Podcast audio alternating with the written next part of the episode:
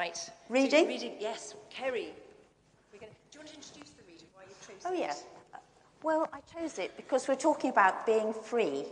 And this, this is um, Romans 6, which for me is a bit like a sat nav. You know, when you get lost, I get used to get lost, and then I got this sat nav, and you press home, and there's a way through. Usually works. I'll just tell you, my husband says, um, no, I don't agree with sat navs. So I said, oh, well, fine. I said, they make life easier. Anyway, got lost midnight in the fog. I said, oh, yeah. I said, you will. You know, everyone gets lost midnight in the fog. If you had a sat nav. Anyway, he got one in the end. And um, now you press home, and there are the instructions. Uh, so Romans 6 is, for me, a little bit like a sat nav. Thank you. I'm coming back, but not just yet. So, what do we do? Keep on sinning so God can keep on forgiving? I should hope not. If we've left the country where sin is sovereign, how can we still live in our old house there? Or didn't you realize we packed up and left there for good?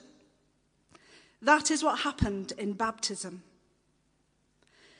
When we went under the water, we left the old country of sin behind. When we came up out of the water, we entered into the new country of grace, a new life in a new land. That's what baptism into the life of Jesus means. When we are lowered into the water, it is like the burial of Jesus. When we are raised up out of the water, it is like the resurrection of Jesus. Each of us is raised into a light filled world by our Father so that we can see where we are going in our new grace sovereign country. Could it be any clearer? Our old way of life was nailed to the cross with Christ a decisive end to that sin miserable life, no longer at sin's every beck and call. What we believe is this if we get included in Christ's sin conquering death, we also get included in his life saving resurrection. We know that when Jesus was raised from the dead, it was a signal of the end of death as the end. Never again will death have the last word. When Jesus died, he took sin down with him. But alive, he brings God down to us. From now on, think of it this way sin speaks a dead language that means nothing to you. God speaks your mother tongue, and you hang on every word. You are dead to sin and alive to God. That's what Jesus did. That means you must not give sin a vote in the way you conduct your lives. Don't give it the time of day. Don't even run little errands that are connected with that old way of life. Throw yourselves wholeheartedly and full time. Remember, you've been raised from the dead into God's way of doing things. Sin can't tell you how to live. After all, you're not living under that old tyranny any longer. You're living in the freedom of God.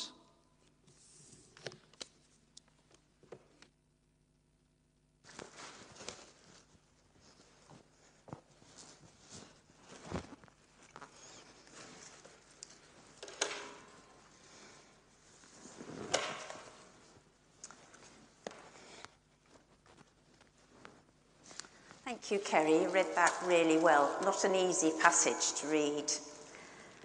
Now, just find the bit I'm supposed to. There we are. It's an enormous privilege to come.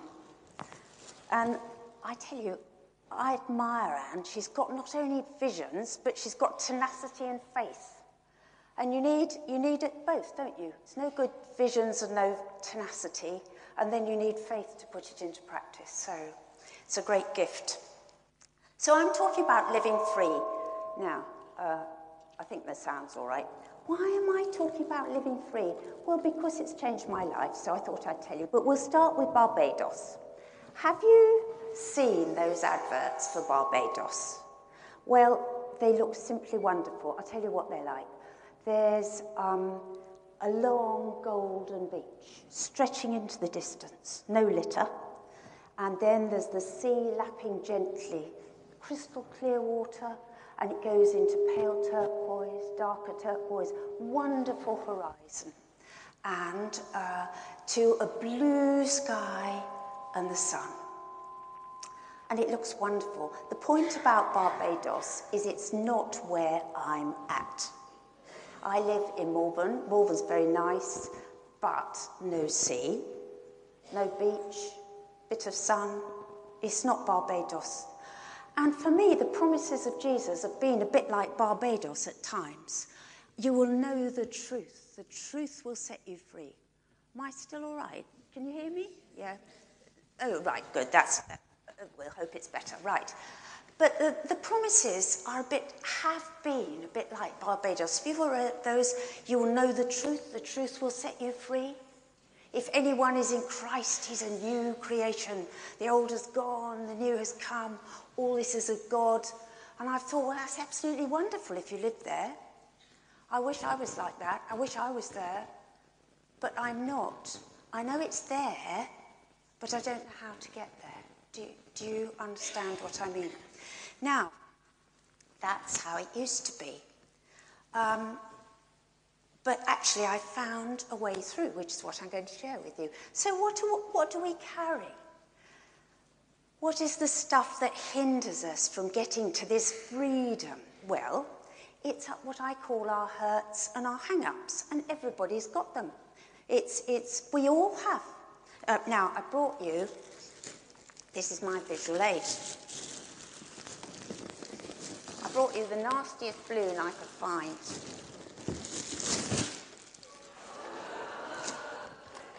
And I thought to myself, if they don't remember the talk, they'll remember the balloon. right, so this is hurts and hang ups. And actually, it could have lies as well. So you'll see that. It's not nice. But, you know, you carry it with you. If you go on holiday, if you ever found, you don't suddenly leave your hurts and hang ups behind, do you? Neither do you leave behind the people who are in your head who you don't like or who control you. They go with you as well. And the lies. So, what do I mean by hurts and hang ups? I think you know what I mean. If you think of the things that have hurt you, everybody's got them. There's actually, family is often where there should be the greatest love, but it can also be a source of great pain where there wasn't love, where there was breakup, children. Children can be, uh, children can be great. They can also be, it can also be rather difficult. remember my daughter, the one, mind you, she came here and reaffirmed her baptism vows, so I was very thrilled. But you know, you can look like the ideal family. But I remember when she was 17 and she said to me, I'm going to university in September and I'm leaving home. And I said, Well, one of us is leaving home. you know, so they're not always easy rejection, you will know what has hurt you. And what do I mean by hang ups? There you are, it'll be all right. Hang ups are the patterns that come from that. Let's say fear, anger. I got a friend, she said to me, I'm so angry about those lorries in Malvern. Those great big lorries, they go right through the high street. They should never be allowed. I'm going to write to the owners of those lorries and tell them to stop. You know, what's she really angry about? She's indiscriminately angry. Why? She's such a nice person. So there's a whole woundedness inside her that is carried with her. People who've hurt you Sometimes they can stay in your head. Do you know what I mean? They can be there and you can think about them and then and the things they've said. And a friend, this week in a Bible study, a woman said to me, she said, Well, when I became a Christian, my mother said to me, You, she was six. She said, You stupid girl, you'll get over it. Now, she was six when her mother said that. She is now 75. Even by my maths, that's a long time. A long time. Why is she carrying it now? Your hurts, your hang ups, your woundedness, there's the fear, there's the Sometimes there's envy. Other people seem to have got it together, you know. They seem to have a lovely family or a really nice husband or and my neighbour's husband's just buzzed off and he seems such a nice fellow. Okay, well now he's gone, a little bit more's coming out. It wasn't quite how it looked. Her wounding, she's going to carry that. Well, she's working through it. But there's, there's hang ups fear, anger, rejection, our little addictions. I used to be, I used to be a binge eater. I'm not now because I've got my sat nav. I know my way home. I know my way through the patterns. And that's partly why I'm sharing this teaching with you. I wasn't a binge eater all the time, just some of the time. I was never very big because I was always on a diet. And, but it was as though there was a nagging pattern that didn't work in my life, that if I was tired, sometimes seemed to overwhelm me. And, and sometimes the only answer to things seemed to be to eat.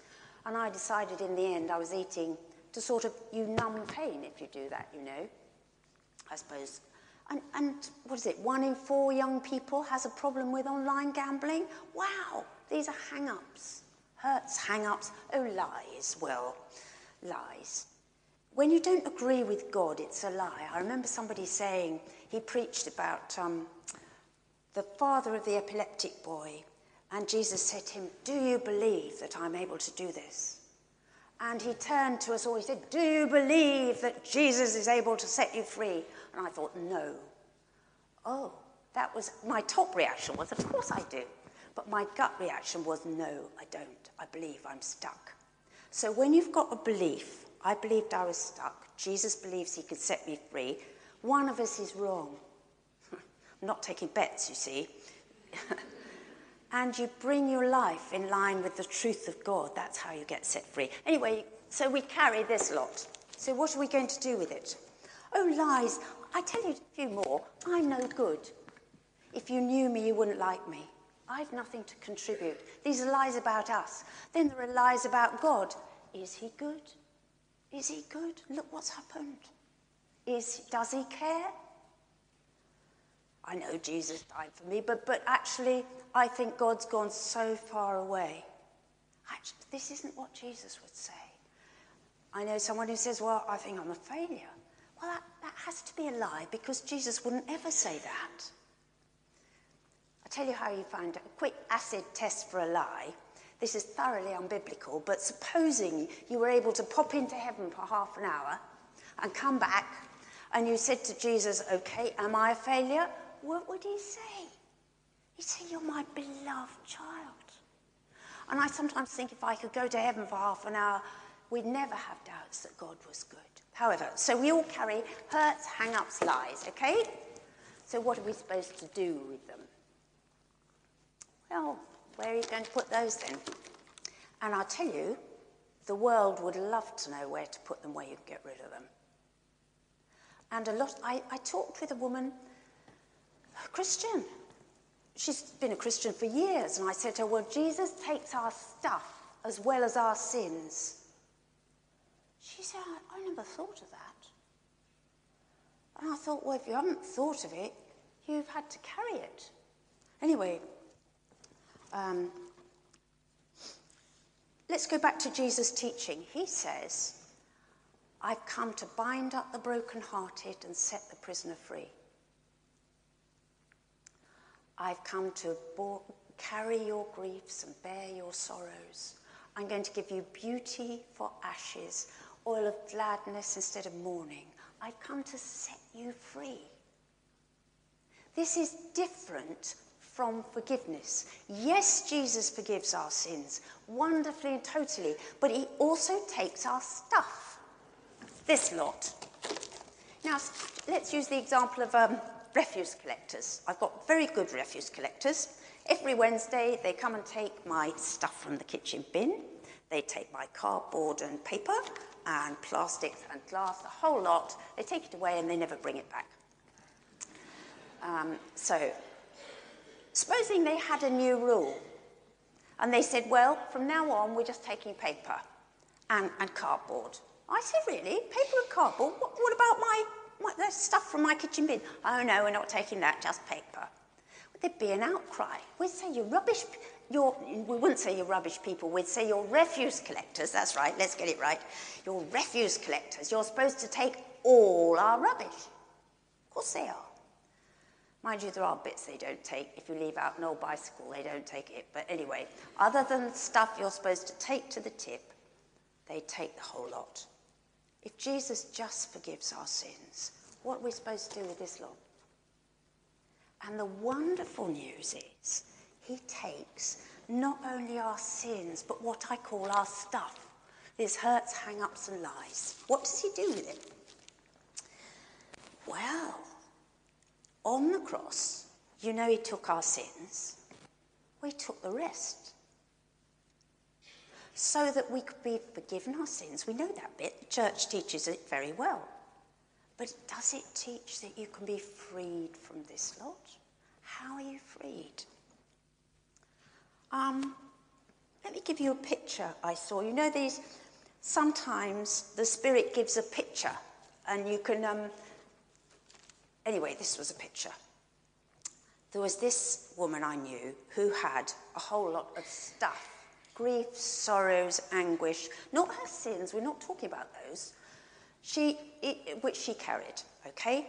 And in the picture, I saw Jesus carrying the sin of the world to the cross. And it was as though Jesus was crucified on the cross with the sin of the world. And then this woman in the picture was also crucified on the cross with Jesus and with her bag.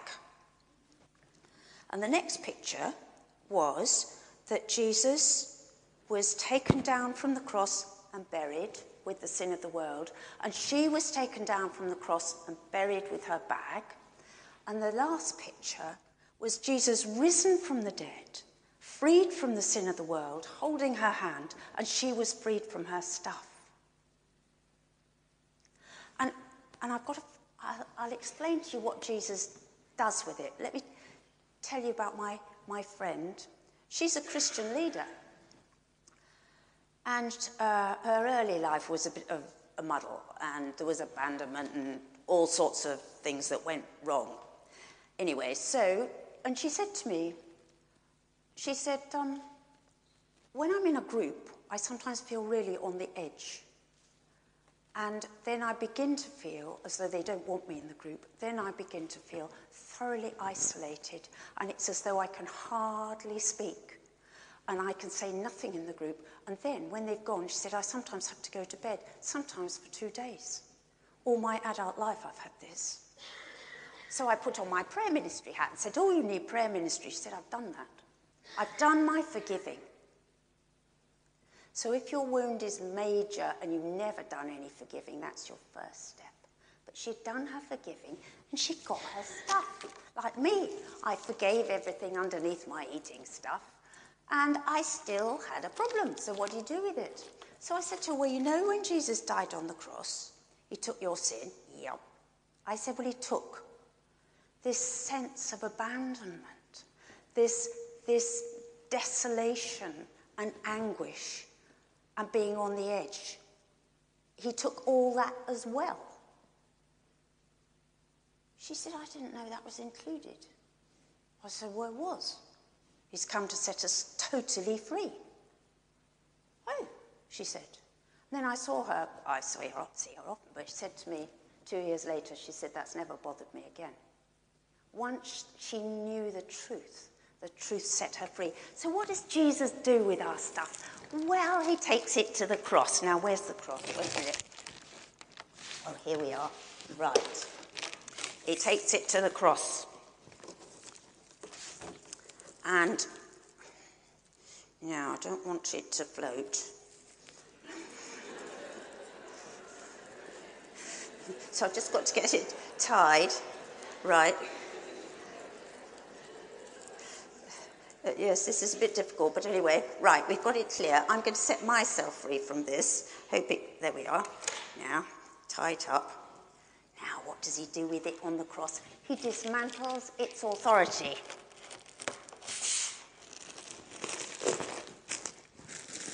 He says it's buried with, oh, blow, it's buried with Christ. It's buried with Christ, its authority has gone. It no longer has to rule you.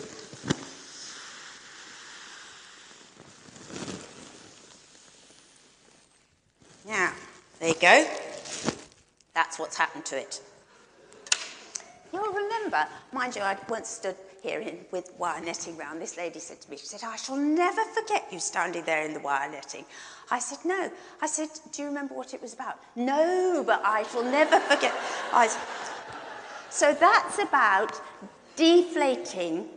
It's about that stuff having no authority. Shall I tell you what it says?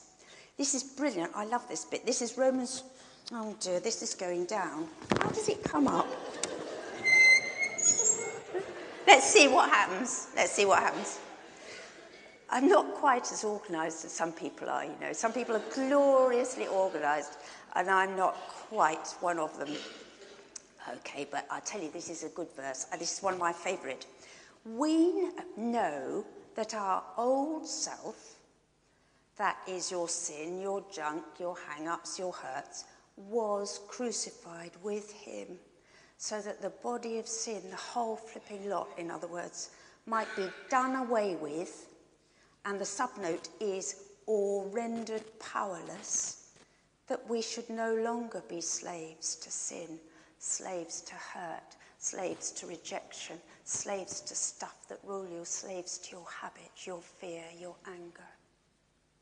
Really, you say? It's, he's actually talks about death, about death of the old. Do you remember? Did, have you seen people be baptized? I bet you under here there's a baptistry. You know, one of those great sheep dip are. Well, it still works. It still works.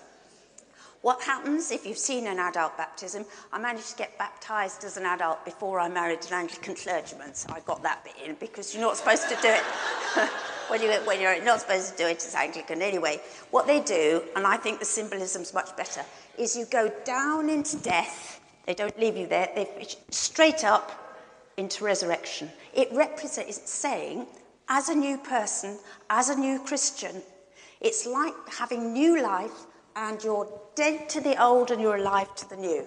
That's what it says. Very simple. Very wonderful. So, what's died down there with Christ? What actually got buried? On the cross, he took the whole lot. Um, and it says, so that we can be freed. Now, let me see if I've said all I, I needed to. What way are we freed? In what way? Well, we're freed from its authority. Now, let me see. With sin, you are forgiven. That's one thing. With hurts, hang ups, you're freed from its authority. It doesn't change your history, but it changes its effect in your life.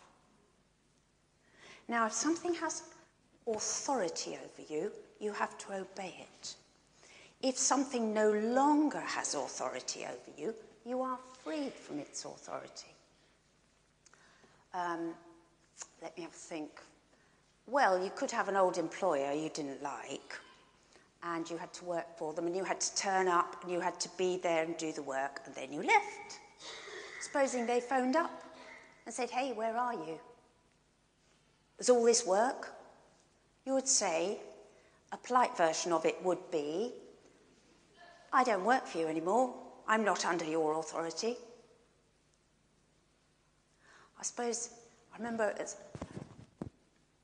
I didn't like school, and um, at school we had to line up. This woman rang the bell, and you had to line up.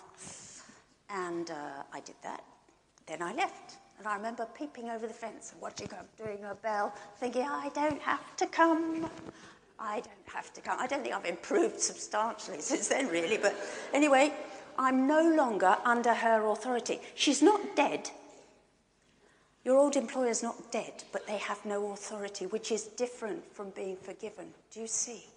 Supposing it's true, supposing it's true that your stuff, let's take rejection, is done away with, that you should no longer be a slave to rejection. Because anyone who has died, and when you're a new Christian, when you become a Christian, you've died to the old, is free from it. In one respect only, the cross is like my computer. My computer does very, very much more than I can make it do. My children can make it do much more. They can pretty well make it dance. I've come a long way since my first course, which was Computers for the Terrified, but there's still a lot I can't quite do. And I don't need a new computer. I need to know how to access this that's been done. Jesus says, I've come, I've opened the gate of glory. Really? I've set you free. You're a new creation. It's not just Barbados, it could be here, it could be now. Learn how to find it. How do you find it? Well, the first, there are three steps. The first step is to know. If you don't know something, you can't find it, can you? If you don't know Jesus will come into your life, you wouldn't ask him. If you don't know what's happening at Streams next month, he won't come. If you come and you don't know there are biscuits, you won't get any. Do you see? You can't get what you don't know. If you don't know that your stuff was crucified with Christ, you might think you've still got it. But actually, it doesn't have to rule you. It says because um, your stuff has been done away with or rendered powerless. Then it gives the example of death for Jesus. I think this helps us to understand a tiny bit. Supposing Jesus was alive and before, no, before the cross and resurrection, Satan might have come to Jesus and said, I've got a great weapon, it's called death. Okay? Then Jesus dies and is risen and along comes Satan and says, I've got a great weapon, it's called death. Jesus says, You've no power over me now. I'm at a different point. And then it says, uh, let's have a look. I'll read it to you. We know that since Christ was raised from the dead, he can't die again. Death no longer has mastery over him. It's not death is abolished, death no longer has mastery no longer has control, no longer has authority. The death he died, he died to sin once for all, the same way he lives to God. In the same way, count yourself dead to the old stuff and alive to the new stuff. So, how? Got how? Let me have a look. How long have I got? Oh, I've got. I've got. What have I got? About ten minutes. Seven. Right then. Okay. just checking, just checking. Okay. So there are three steps to walking free. Three steps I'm going to give you. The first is to know. You've got to know. Then you've got to offer. It says, offer yourselves to God and count. The bit I'm really going to tell you about is count yourself dead to one thing and alive to another. Now, supposing, supposing you had a child who'd been on drugs and had come off drugs, supposing they'd been in prison and now they come home, freed from drugs, set for, and you would say to them, don't go back to your old friends. Don't go back where you were. Don't even offer yourself to that. Offer yourself to a new way of living. And that's what the Bible's saying. Don't, oh, I tell you what, it says it in the message really well. That's, um, I thought I'd just read you that bit. Now let's have a think. Oh, yes, this is what was read to us. It means to offer yourself to God means you don't give sin a vote in the way you conduct your lives. That's rather neat, isn't it? Don't give rejection a vote. Don't give fear a vote. Don't give your addictions a vote in the way you cut. Don't even give them the time of day. Don't even run little errands that are connected with your old way of life. Remember, oh, throw yourself wholeheartedly and full time. Remember you've been raised from the dead. Wow. You've been raised from the dead into God's way of doing things. Sin can't tell you how to live. So it's offer yourself to God. Oh, I'll tell you what. This is somebody who was praying for them tonight, and this is what they said. I thought this is, expresses offer very well.